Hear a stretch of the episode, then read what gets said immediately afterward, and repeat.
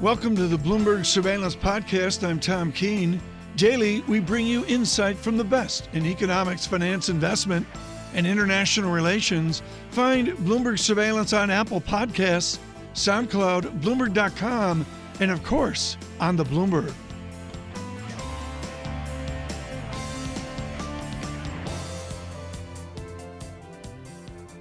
Uh, we are privileged this morning uh, to have with us for a few chosen minutes Adair Turner, of course, uh, known for regulation, but far more a greater curiosity about his United Kingdom, a greater curiosity about the global economy. Uh, Lord Turner uh, with F S A and, and regulation, and far more now uh, with his Institute for New Economic uh, Thinking. Uh, the myths that we have of China, Lord Turner, are remarkable. They go back to the Opium Wars and back before that. We take museum tours. But I would suggest that so many of us don't understand the present China. Why are you a China optimist, given what you see of the present China? Well, I, I go to China four or five times a year. I was there just uh, two uh, weeks ago for the China Development Forum. I've been following it very carefully. I, I think they followed a very very successful strategy to get to middle income level. They're no longer A, a sort of emerging developing economy. They're, they're at middle income uh, level. And what they're setting out now is a very clear strategy to go up the value chain of manufacturing, to become a high-tech country. And I think they're going to do it. Because if you look across a whole load of different technologies, if you look across new energy technologies like batteries, like electric vehicles, if you look at uh, artificial intelligence, at Alibaba, at Tencent, these guys are no longer reliant on finding and transferring Western technology. They are going to become technology developers at the frontier. And I think they've got a sweet spot combination at the moment of the willingness to use the state to drive high investment and high R and D, while still having a very vibrant uh, entrepreneurial sector, private sector. And I think that combination, at least for another five or ten years, there are risks out there, and yeah. there, are, there are risks from the political dominance of Xi Jinping, but uh, I think overall they're in a pretty sweet spot at the moment, and I think they are going to continue to grow well and surprise us by their increasing technological leadership. So Adair, if things are that good, how do they continue to justify the significant barriers to entry for others trying to get into the market? Well, I think that's right. I mean, they are still categorized by the W T O as a developing nation uh, with some of the special treatments that's come from that. And there's a perfectly good case for saying those shouldn't apply uh, any longer. They are becoming a middle income, and soon they will be an upper middle income uh, country. So, you know, there's a legitimate case to put pressure on them to uh, open up, to, you know, equalize the ta- tariff treatments, et cetera. But I suspect that even if that occurs, we are going to continue to see uh, the continuation of this growth story. The big story for China, of course, is that they're now so big that they can't just rely on exports. Yeah. I, I mean, they're in a different position from a Korea or Japan in terms of how far they can take the export-driven model. A China, a Korea and Japan could take it pretty much all the way to, you know, advanced economy standards of living. These guys are so big that they've got to start switching the focus of demand through to the domestic consumer. That is happening to a degree. There is a significant rebalancing occurring. So uh, this administration in the United States has quite accurately accurately identified a problem, and a problem that needs addressing. For the first time, we do have some leadership in the United States that is really pushing aggressively to get the Chinese to drop those barriers to entry. How hopeful are you that the China's that China's policy actually turns around and that the Chinese administration responds in a positive way? Well, look, I think there's a case for them to equalise the, the, the tariff barriers over time. Let's be clear, this isn't going to make a, a, a dime of a difference to the uh, a, a U S trade deficit. The U S trade deficit is going to increase this year because of the tax cuts and the expenditure increases. Trade deficits are mm-hmm. a natural result of the balance between your local savings rate, your domestic savings rate, and your domestic investment. And there is, in the Trump right. administration, some people who don't seem to understand the fundamental mathematics of that. So let's be clear, there is nothing about China uh, changing uh, the balance well. of its policies, which is going to eliminate this deficit as long as the U S is doing these r- large fiscal deficits. Uh, Lord Turner, one, one more question. I've been waiting for April ninth, because on April ninth in America, the Congressional Budget Office will do their first score, the budget outlook. I believe we see it this afternoon, two, three-ish uh, p m. What's your experience in the United Kingdom when the nonpartisan pros step in on fiscal analysis? Yep. Does it really change the political dialogue? Well, I think we have a pretty strong uh, external check at the moment. It's this thing called the Office of Budget Responsibility, which each time that the Chancellor of the Exchequer produces a budget... They come in and make an analysis. They do it uh, yeah. simultaneously. Com- it comes out on the same day. The oh, ch- my word. The we Chancellor of the Exchequer that. gives his oh, speech uh, in Parliament, and that afternoon there is something from the Treasury, but there is something from the Office of Budget Responsibility. And I think that has actually been... quite a strong discipline right. in making sure that you can't oh. pretend that everything's okay by just plugging in a high growth rate. I learn every time he's on, John, I learn something. I mean, there it is. The British do it better than we do. Well, on this ca- on this specific yeah. instance, I do think it's very helpful yeah. what what they do to have a non-partisan well, branch that comes out right at the away. same time yep. with it, with yeah. their own forecasts. Yes, al- almost immediately. Yeah, it's, it's the simultaneity which is the powerful I think it's thing. Very helpful because it means that by the evening news, the evening news is well, reporting what the Chancellor said and is reporting what the O B R said as well. Well, Adair Turner, thank you so much. It's a lot like Bloomberg Surveillance, John, where you know they come out and they say immediately, John Farrow did well and I didn't. You know, on Is a that daily what basis. happens? I don't think that's on a what daily happens. basis. That's, what, that's a daily basis. Lord Adair Turner, great to have him in New York City.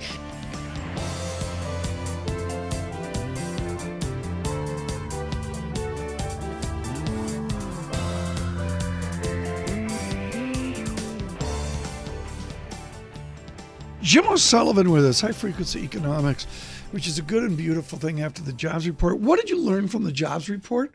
I mean, moldy, I took the revision, I subtracted it, grim, but inside the report, it actually looked pretty good.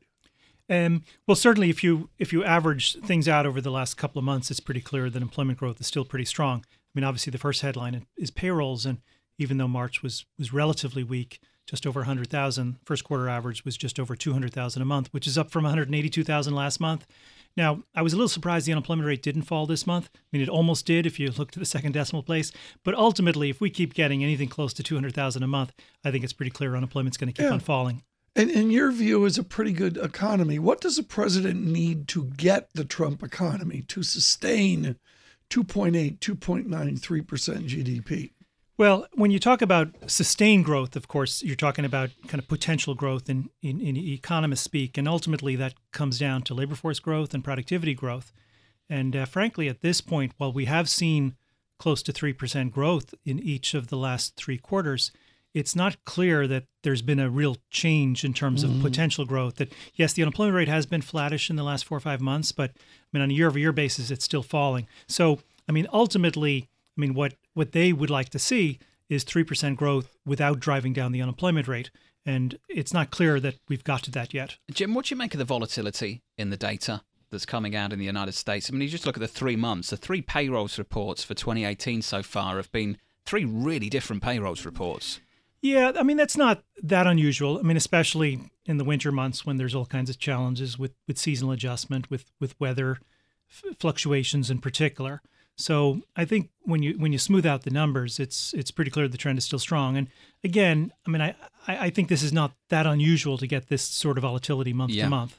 Um, for some of our listeners who might not be familiar with Jim's work, Jim is actually one of the most accurate forecasters of payrolls on the street.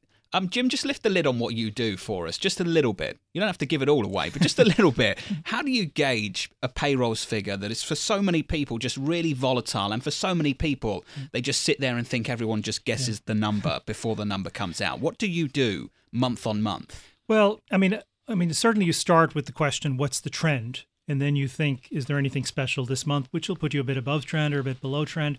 I mean, over the last twelve months, payrolls have averaged one hundred eighty-nine thousand per month. I mean, I think that's probably a reasonable mm-hmm. representation of the trend. And then you have to ask, is the trend suddenly changing? So you look to things like jobless claims. Is there a big up or down in jobless claims, which would tell you that the trend is suddenly changing? Or even if the trend is not suddenly changing, are there kind of special factors this month, such as the weather? I mean, you talk about the volatility in the last couple of months. I mean, it's probably true that some of the strength at the beginning of the year was milder than usual weather, and maybe you just got some catch up and payback yeah. then come March. So if it runs ahead of the trend, you look for it to come back a bit. I mean, so certainly in the winter months, weather fluctuations can be very important. So how reliable is a high-frequency data point like initial jobless claims? Because some people might say statistically that just could be a lot of noise and just to put it to one side. But you think it's really reliable just to, to take a look at that? It's just a general gauge to take the temperature of the labour market in the United States. Well, I mean, as with a single monthly payroll reading, I mean, a single weekly claims reading can be very volatile as well. I mean, we saw that last week, the big jump to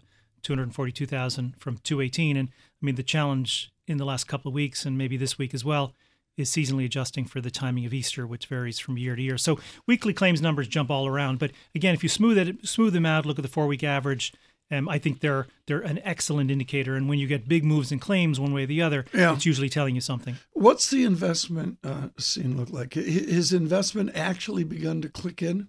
Um, I mean, certainly, yeah, the last three quarters have been pretty good. We've got close to double-digit growth in quarters. You look at non-defense capital, core non-defense capital goods orders in the durable goods report, they're up eight percent year over year. Um, I mean, is it spectacular growth? No, but, um, but these are a lot better. It's not, I mean, that's how you get to a three percent number. Yes, and I think we are going to get three percent growth this year. Um, I mean, again, the first quarter looks like it's going to be weaker, although we've had this pattern in recent years where first quarters have fairly yeah. consistently been on the weak side. So I think mm-hmm. you get a weaker Q one and then catch up in Q two, similar to the pattern last year. So it is very plausible that we get a three percent year for G D P. But again, is that with the unemployment rate stabilizing or continuing to fall? Yeah. And that's the key gauge of whether this is a sustainable pickup or not. So let's move the conversation to inflation and spend a little bit of time talking about that. There are some important base effects over the next couple of months that might surprise a few people that don't follow this very carefully, Jim. Just sort of lay out what's about to happen with the data as far as inflation is concerned in the United States. Well, yeah, we get the C P I, of course, this week for March, and it was March last year that we saw the big plunge in cell phone service prices, which held down the core numbers. So the core C P I was down a tenth of a percentage point uh, in March of last year. So if you get up two tenths this week, month over month, which I think is the most likely outcome, then the year-over-year change for the core C P I will go from one point eight up to two point one. And likewise, when we get the core P C E number, which is currently one point six percent year-over-year, there's a pretty good chance that that actually goes to one point nine when we get the March number in a couple of weeks' time. And, of course, that's virtually at the two percent goal okay, so for what overall happens, inflation. What happens May second? I mean, May second's a non-meeting. There's no press conference, right? Um, right. So I think they pretty much stick with the script they have right now. And, I mean, the message from Fed officials on Friday, including the chair, as well as uh, the, the the the incoming New York Fed president, I mean, it was a pretty clear message. I mean, right now, the track they're on is continued, quote, gradual tightening. So, I mean, right now, the message is they come back in June with another tightening, and I think that's the most likely yeah, but, scenario. Well, and this goes to something we brought up many times, folks. It's not original, but I just don't get this on meeting, off meeting, on meeting thing. It's the silliest thing I've ever heard of in my life. I mean, right now, the the the the, the idea of gradual tightening is is moving no more okay. than once a quarter. I mean, obviously, you go back to oh four, oh six, uh, when the measured pace consisted of moving at every single meeting, and there are eight mm-hmm. meetings a year. So, I mean, that's the message right now. Yeah. When I when I listened to Powell at the last Um, press briefing, when he was asked about potentially doing a press briefing after every meeting, he potentially sounded open to it. He didn't want to jump into it immediately. But I think ultimately that probably is what will happen, in which case um, pretty much all meetings will have the equal billing. But we're not there at this point. Well, that's the problem, isn't it, Tom? Before the era of news conferences, every meeting was therefore a live meeting. And in the era of, what, radical uh, transparency I, I just, in, in central bank guidance, people have just assumed that it's a dead meeting, Tom. I, I just think the assumption goes until it doesn't. And there'll be some exogenous event where um, they'll be like, what do we do? I mean, they could move. I mean, if they felt they needed to move more than once a quarter, they can do it. I mean, they've made very clear they can always set mm. up a, a quick on the phone press briefing if they necessary. They have said that, yeah. They've done it. I mean, they've done a test case of it already um, on their own. Jim, just as a question, I think a lot of people listening to this conversation will be very well prepared for the inflation tick high that we're expected to get this week. But when you speak to market participants, how many of them are sort of actively positioning for a drift higher inflation in inflation over the next couple of months because of the base effects? Um, I mean, I, I think the question is ultimately where you go. I mean, it's one thing you get base effects this month, but does it go from, say, the core P C goes from one point six to one point nine on the way to two point five, or is it just hang around one point nine, two percent on a sustained basis? Um, I mean, I, I've got two percent for this year, so up a little bit more, but continuing to edge up in two thousand nineteen. So I've got two point four percent next year. I mean, I do think the unemployment rate is already low enough to put at least some upward pressure on inflation here. And what sort of regime do we have at the Fed in terms of its reaction function to respond to that? Because in the Trichet years over at the E C B, it was clear that they had an inflation target of below but close to two percent, but the emphasis was on below two percent. Yeah. Where's the emphasis at the Federal Reserve? Um, I mean, ultimately, I think they've they, they've got their two percent goal. I mean, they keep emphasizing, of course, recently that yeah. it's symmetric. So if inflation goes a bit above two percent, it doesn't mean they have to crush the economy and throw throw the economy back into recession. But nonetheless, I think that is a re- if the inflation does keep drifting up, unemployment keeps falling, that's a recipe for the Fed moving at pretty much every quarterly meeting. Yeah, I, but but again, we're not there. And what's so important about this discussion, folks, is Jim O'Sullivan pushes completely against what we heard from Bill Gross on Friday. How do you respond to people saying three, four rate increases is not the way to go? Um, I mean, we'll see what the data show. I mean, of course, on on the one side, you've got all the the, the threat of, of tariffs and protectionism. And yeah. if, if that becomes big enough and it blows up enough and the equity market tumbles okay. twenty percent, that's a different story. Assuming that doesn't happen, if unemployment keeps edging down mm-hmm. and core inflation is moving up and wages are going up even very slowly, then I think the Fed keeps on tightening. Okay. Jim O'Sullivan, thank you so much. With High Frequency Economics, as Mister Farrow mentioned, Mister O'Sullivan's done better than good at the non-farm payrolls dartboard, as it would seem.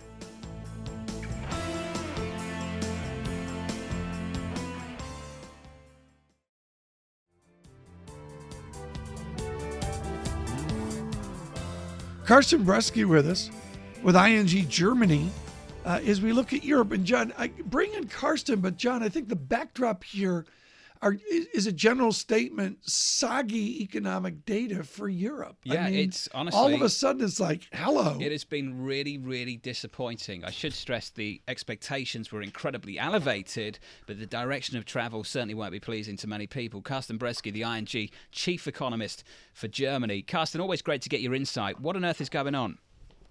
Um, someone hit the brakes. I don't know, honestly. The uh, especially when we had German data out this morning, horrible. Um, the I think the the the. worst year in terms of the first two months since two thousand nine. So industrial production, trade data, all disappointing. Um, I would still blame temporary factors, snow, flu, vacation, because when you talk to people, when you talk to companies, they all they all tell the stories that order books are still filled, that they are very, very positive. So a global synchronized growth story, and then an export powerhouse like Germany, and their exports are down three percent? That shouldn't be happening, should it, Carsten? It shouldn't, um, and that is all before the entire trade war. So therefore, um, I think really uh, let's, let's first blame it on, on the temporary factors. And uh, we've seen this in the past in Germany as well, that there could be there could be outlier months. There sometimes are even two outlying months, and then the uh, the month following we, we get this big rebound. And uh, when when you look at the indicators, capacity utilization is extremely high, uh, inventories are extremely low, order books are filled. So it still looks as if, at least in the short run, we should see this rebound. Rebound in March and April. So here's the the important question, I guess. Is this relative to very high expectations, Carsten, or is something more sinister happening with the European economy? It's a combination of both, John, to be honest. It's um, it, expectations were extremely high, so it was very easy to disappoint. Uh, we do see a leveling off. We do see this leveling off in sentiment indicators. Um, I think fundamentally the Eurozone, the entire Eurozone is still um, looking into a strong year two thousand eighteen, yeah. but the momentum, the momentum is fading.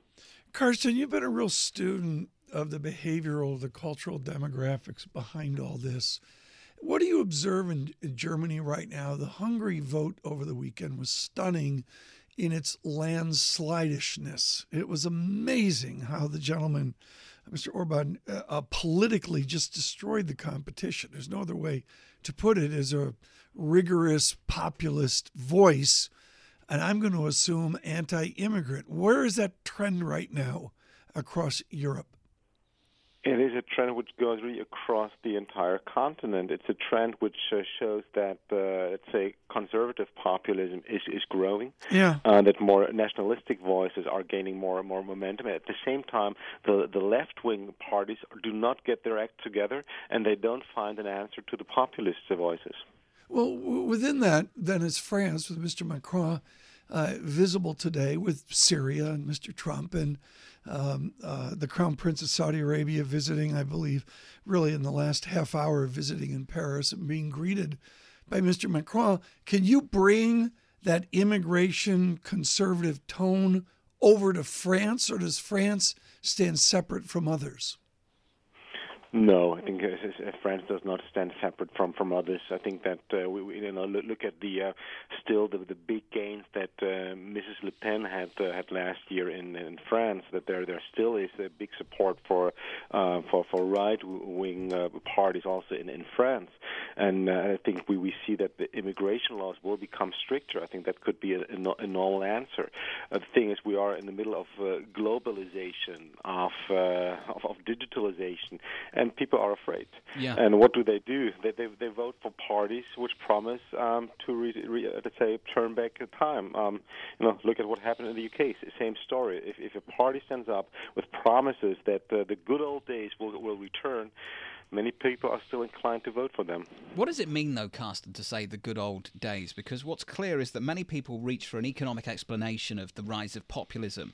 And in Europe over the last twelve months, the economy has really improved, but we haven't seen populism fade away. For the U K, for instance, with the Brexit vote, at the time of the Brexit vote, the U K economy was really doing very well compared to the developed world. In fact, it was outperforming. The economics alone don't really explain it. Um... No, no, they don't. But you do see, and I, I think the U K is a different story, as you know, also when, when it comes to their relationship with the yeah. E U. But look at the other, other continental Europe, Europe, European countries. There you do see that uh, with the strong economic recovery, with the the drop in unemployment rates, there was at least less support to the extreme right parties.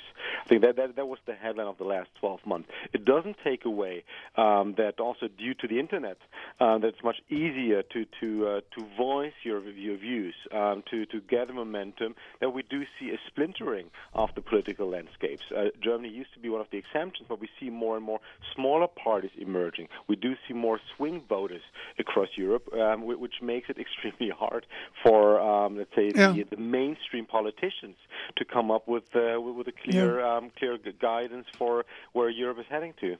Carsten, we just had a discussion with Jim O'Sullivan of High Frequency Economics, who I'm going to call a measured optimist, looking for three percent G D P until the trends are upset, four quarters out, five quarters out, and maybe it pulls back a little bit. Is Europe anywhere near two point five percent real economic growth? We're getting close to two and a half percent. I think cool. that, that that could wow. still happen this in, in the first half of this year. I think that that is realistic. Um, the, the thing is, uh, as we discussed at the beginning, the, these first two months were really surprisingly disappointing, um, and and we've seen this so often in Europe. So this is why I, I think um, I'm a bit more cautious. But it is possible. We we do yeah. have still momentum going on, and two and a half percent is possible. Three is, uh, I think, uh, okay. Possible. But John, just to mention. Two and a half percent is within the rhetoric of Europe is extraordinary. Yeah, it's fantastic. It's, but it's you know what's you know what's important though for the E C B? That you can have that kind of level of growth, similar to the United States, the story yeah. after the last couple of years. Yet inflation, core inflation, yeah. still half of the target. I think that's yeah. remarkable too. Yeah. Carsten, uh, thank you so much. Carsten Brzeski with us, I N G Germany. Great, I really enjoyed that.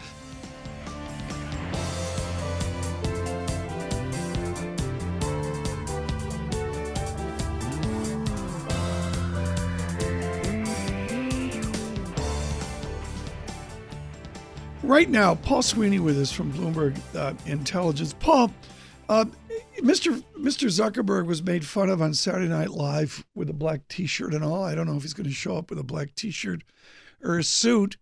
And then his uh, colleague, uh, Chief Operating Officer Sandberg, uh, I, this tone I'm getting in the rhetoric is they still don't want to be a real corporation. How's that going to be taken on Capitol Hill?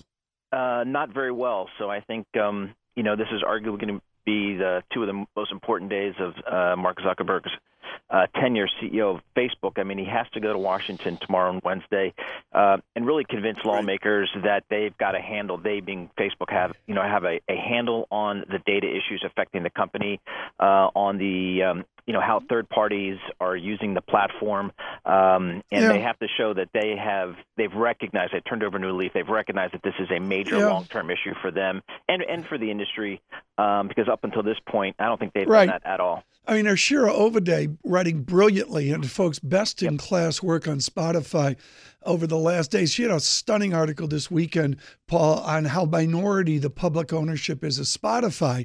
Basically, Mister Zuckerberg could tell our good politicians, excuse me, we're basically a private company with some public shares. I mean, is that a fallback position? No, it's not, and that would be a, a huge uh, mistake on his part, and I, I, one which I don't think he will make. Uh, you know, you're correct. He controls through his uh, super voting stock. He can effectively controls the company, but um, this is a large public company with lots of public shareholders, um, and this is Congress. So this is not just going to a bunch of investors or to some local regulators. This is Congress, and so um, you know the the job in front of him is to convince uh, Congress that Facebook can take care of this issue itself.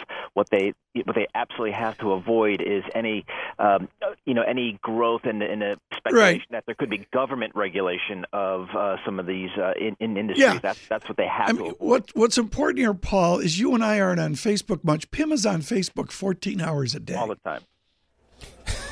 I don't know about all the time, but I will ask you, Paul Sweeney, this doesn't seem like an issue just for Facebook, even though Mark Zuckerberg is going to be the one testifying before the Senate Judiciary and Commerce Committee.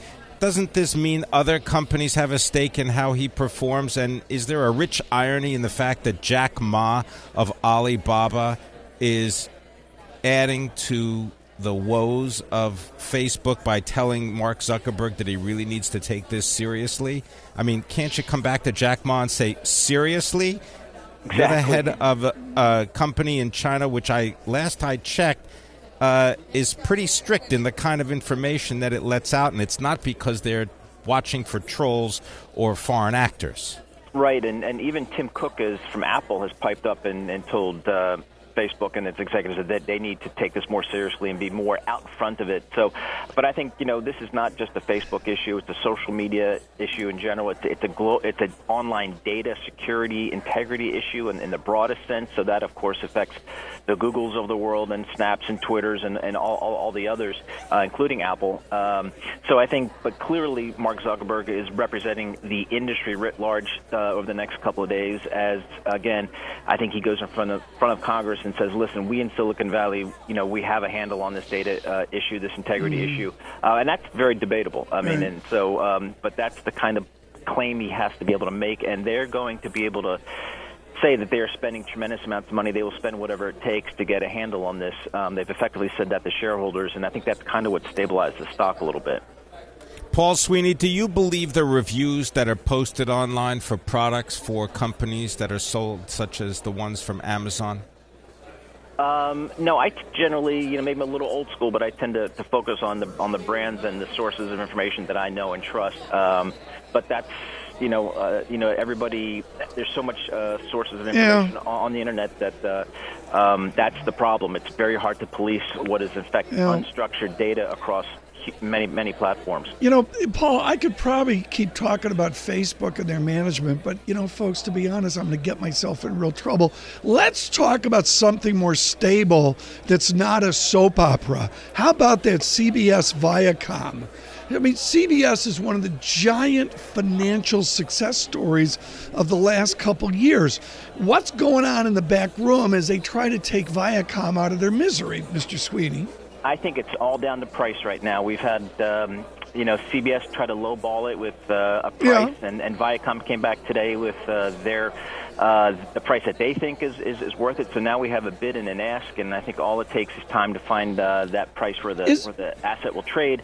And then the, I think they've kind of concluded that Les Moonves will run this combined entity for some period of time. So I think we're getting very yeah. close to the transaction here. I mean, I, I hate to go to the gossip thing, folks, but that's what this left to, and I don't need to go into the redstones and all that. Is Mister Moonves engaged in this transaction, or has he deputized it to those under him as he migrates to a successful retirement? No, I think he's very much engaged here, and I think initially, you know, he does. He, you know, the reports were that he does not want to do this trade, and the reason exactly. he doesn't want to do the deal is because he's got a good thing at C B S. He just got paid sixty-nine million dollars for uh, the, the last year, so he's got a yeah. good thing going here. Why does he want to take on uh, a lot of turnaround businesses at Viacom? And the only reason he is engaging is because his control shareholder is making him engage. So uh, to make the best out of a, you know, not an ideal situation for him is. Um, buying Viacom at the price he wants and uh, getting the top job and uh, for the time that he wants, and that will make it palatable for him. And I'm not sure there's going to be a nice compensation package tied to it as well.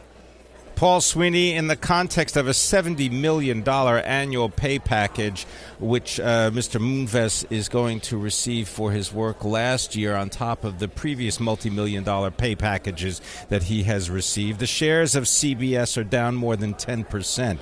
How come there's no agitation for any kind of responsibility or any kind of accountability when it comes to seventy million dollars for his pay packet? Yeah, he's been, uh, you know, among the highest-paid uh, media executives uh, over the last decade, and that's saying something because the whole industry is extremely overpaid. Um, but I think the company has absolutely uh, performed and uh, given some great results over the last six, seven, eight years, and the reason the stock is underperforming now is because of the speculation that they're going to take some earnings dilution to buy uh, Viacom. Paul Sweeney, thank you so much. Bloomberg Intelligence on short notice with a good briefing there on Facebook as uh, Mister Zuckerberg attends Uh, Washington, where I, I believe is a huge staff uh, supporting him, uh, giving advice and wisdom as they uh, speak to Republicans and Democrats, all on Facebook and all their constituents on Facebook.